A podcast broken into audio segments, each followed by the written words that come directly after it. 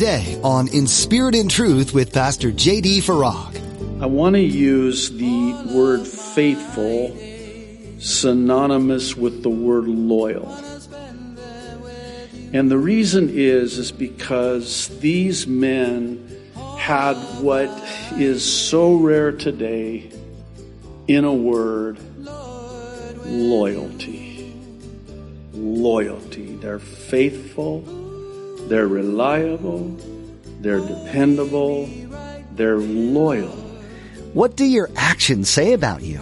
Would someone describe you as faithful, dependable, or loyal?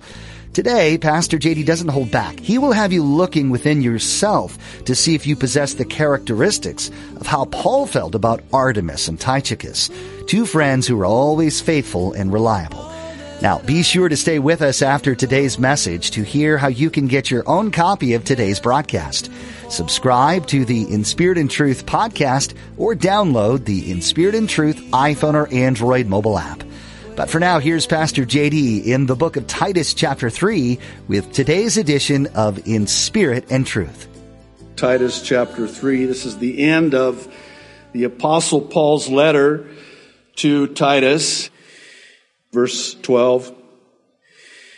As soon as I send Artemas or Tychicus to you, do your best to come to me at Nicopolis because I have decided to winter there. Do everything you can to help Zenas the lawyer and Apollos on their way and see that they have everything they need. Our people, verse 14, must learn to devote themselves to doing what is good in order to provide for urgent needs and not live unproductive lives. Everyone, verse 15, with me sends you greetings. Greet those who love us in the faith. Grace be with you all. I want to talk with you today about the godly people that the Lord brings into our lives as an encouragement for us and a help to us. Now, I am keenly aware that at first read, the text that we have before us here at the end of Paul's letter to Titus can seem insignificant, inconsequential. I mean, all he's doing is kind of closing and, you know, kind of like what we do, say hi to everybody, you know, give them our love. And I uh, got a couple guys here, need to have them taken care of. And, and then we, let's be honest, we're in church. So, but when you read a passage like this, if you're anything like me, and I believe that you are, you kind of read past it, read through it, and then you just move on to what's next after it. Don't look at me like that. you know you do. I mean, after all, it's just kind of the, you know, end of the letter and there's no doctrinal, or is there? Oh, surely this is just kind of the, you know, formality at the end of the letter. Or is it? What do we know to be true? That all scripture is God breathed, inspired. Never imagine for a second that God says, Hey, Paul, you know, this letter to Titus is kind of short. Let's kind of add some filler towards the end, if you don't mind. No, every word in God's word is in God's word for a reason. It's for our instruction, our exhortation, sometimes a rebuke. We don't like that. But it's here for a reason, and that's what I want to talk about today. Upon closer examination, what we find in this passage is that the Apostle Paul is taking the time by the Holy Spirit to make mention of the people that God has brought into his life at just the perfect time. I want to take just a moment and draw your attention to these four men that Paul mentions here. And this, for a number of reasons, not the least of which is that these four men were real people that were really good friends with the Apostle Paul, that were there for the Apostle Paul, that loved the Apostle Paul, and Paul loved them. Now, I know that might sound like a firm grasp of the obvious, but I think we're all prone and we're, we do err greatly when we do this, but it's very easy to, when you're reading the scriptures, especially the epistles, to not see these people as real people. These were people like you and me. Oh, certainly they dressed differently. Certainly the customs were very different. That day was very different, especially as a believer in and follower of Jesus Christ. But these were still people like you and like me. And these are brothers in Christ that we're going to see in heaven, by the way. And we have the priv- privilege of being introduced to them here at the end of Paul's letter. Actually, we were introduced to them prior, but Paul mentions them here. And in so doing, and this is why I believe we have this passage in our Bibles, it speaks to the types of people that God is always so faithful to bring into our lives for such a time as this, as it were. I mean, these are people that are such a blessing. And, and God knows it. And so God brings them into your life. And think about this. This is the apostle Paul we're talking about. I don't know how you picture the apostle Paul in your mind's eye. I'm sure he was, you know, this mighty man, unflinching fearlessness. Walked into a room, everybody stopped talking. That's Paul. Do you know who that is? but this was a man like us who got very tired, very discouraged, went through unspeakable difficulty and this was a guy that just needed a brother to be there for him. He needed a friend. He needed someone, and God brought that someone into his life at just the perfect time in his life when he really needed them. And that's what we're going to see. And again, this is why I believe it is that we have this in our Bibles. What follows are three types of people that God is always faithful to bring into our lives. And when He does, by the way, whew, know that you are loved. And you never want to lose those people. The first one is in verse 12, and it's the faithful encouragers. Oh my goodness. We could use some encouragers in the body of Christ. Would you agree? So here, Paul tells Titus that he wants him with him when he's in Nicopolis for the winter. And he wants Titus to come as soon as he sends either Artemas or Tychicus. Now, we don't really know about Artemas. There are some historians and Bible commentators that suggest he was a pastor of a church in the area at the time. Certainly, he was, even though we have no mention of him in Scripture, he was certainly a faithful friend to the Apostle Paul.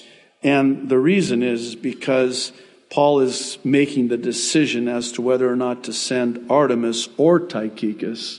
And that should tell us something. It's an indication that both were these faithful servants. And I want to hasten to say something here, and it's very important, and please don't miss this.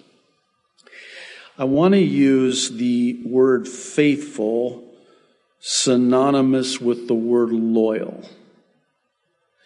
And the reason is, is because these men had what is so rare today in a word loyalty loyalty. They're faithful, they're reliable, they're dependable, they're loyal.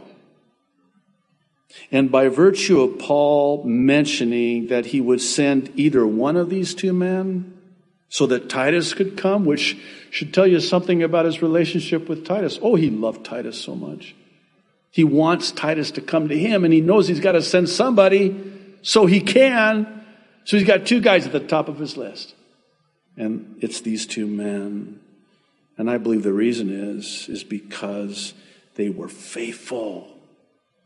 They were loyal, especially loyal. In Acts 20, verse 4, we're told that Tychicus is one of the brothers who accompanied Paul when he set sail for Syria through Macedonia after the Jews had plotted against him in Greece. Think this through with me. Tychicus was loyal to Paul at a time when Paul had this plot against him, quite frankly, to kill him.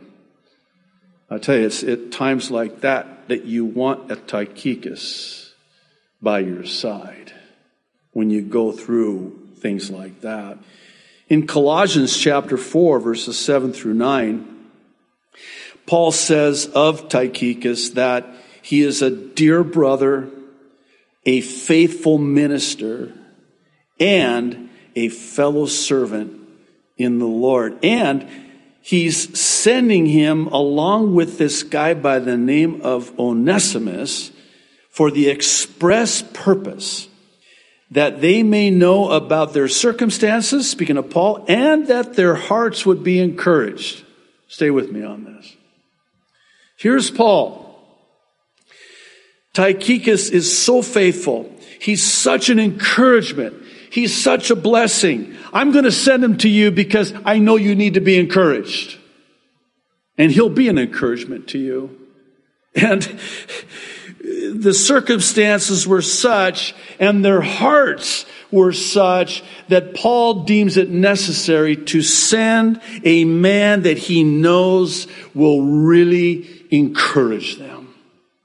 Can I just speak for a moment, real quick, on the need for encouragement?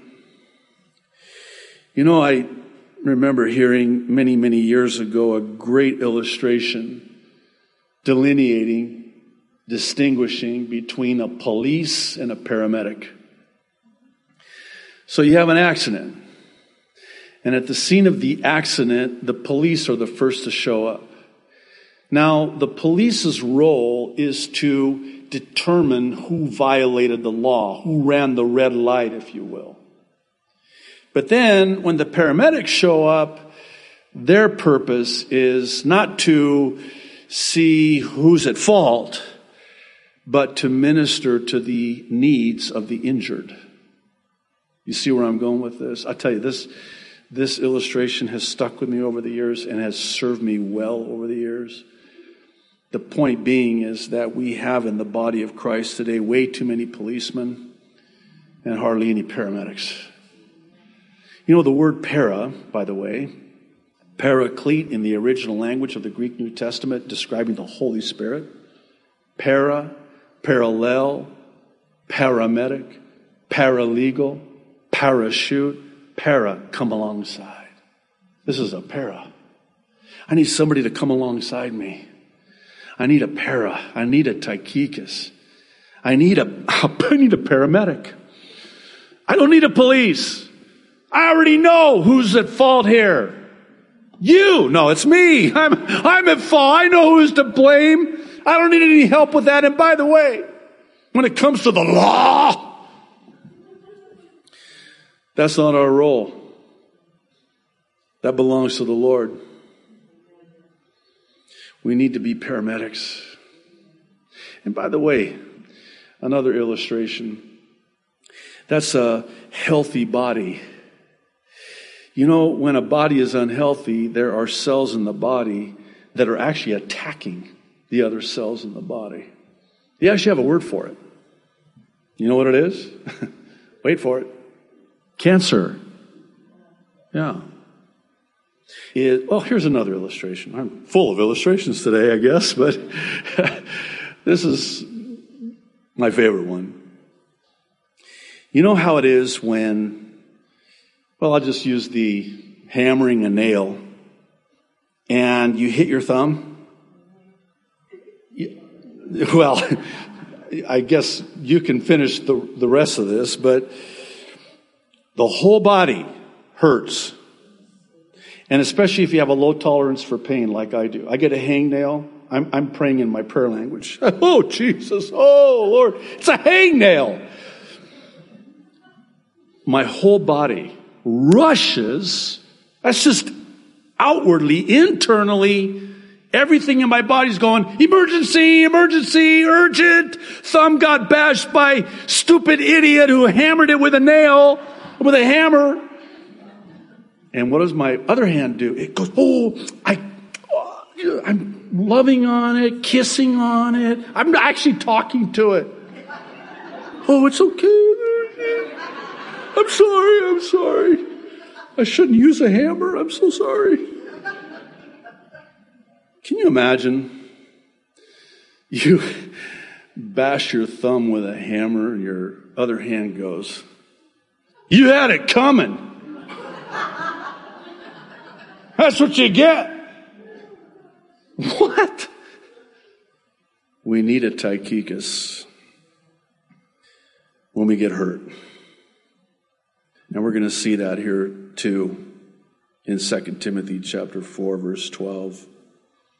This is really interesting. We're told that Paul sent Tychicus to Ephesus and wanted Timothy to do his best to come to him. That's where Timothy was. And he wanted him to come quickly. And here's why. He says that Demas has just deserted him, and Alexander, the metal worker, has harmed him. Timothy, I need you. Yeah, but you're the apostle Paul. You don't need anybody. No, I need, I need my Timothy. I need, I'll send Tychicus. I just need a brother right now. I've been deeply hurt. I've been betrayed. I've been deserted. I've been harmed. I've been hurt. Timothy, I need you. I need you, man. And can you imagine, Timothy? I'll be right there, Paul. And just being there, by the way, just your presence there. I know I've been on both sides of mourning. I've been the one who has mourned. And you have those friends that are there for you. And just being there, they don't even have to say anything.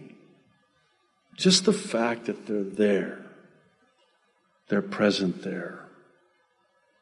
That was a Tychicus. That's a faithful encourager that drops everything and is just there for you. I've also been on the other side of that. You know, we mourn with those who mourn, we rejoice with those who rejoice. And when you are privileged to just be there for somebody who's really grieving, really hurting, you don't have to say anything. In fact, we could learn a thing or two from Job's friends, right? what, I find is very interesting is, and we went through the book of Job. What a trial just studying through the book of Job was. But there was that point where they get there, and, you know, I could just imagine, and this really happened. I mean, this is pretty graphic. But I mean, he's, you know, the boils are itching him, and he's scraping them with broken pieces of clay and sitting on this, you know, uh, junk heap, this dust heap, and and here come the friends. And can you imagine that seeing their friend like that? And they were speechless, and they did so good because they didn't say one word. They just sat there with him, just being there. then they open their mouths.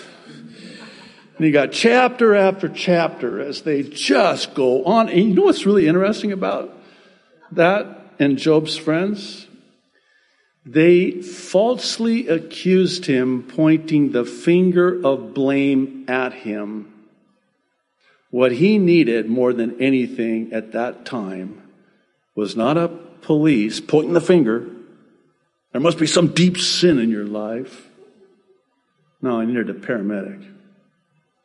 It's been said, it's in the context of the marriage relationship, that sometimes husbands, our wives don't need our mouths, they need our shoulders.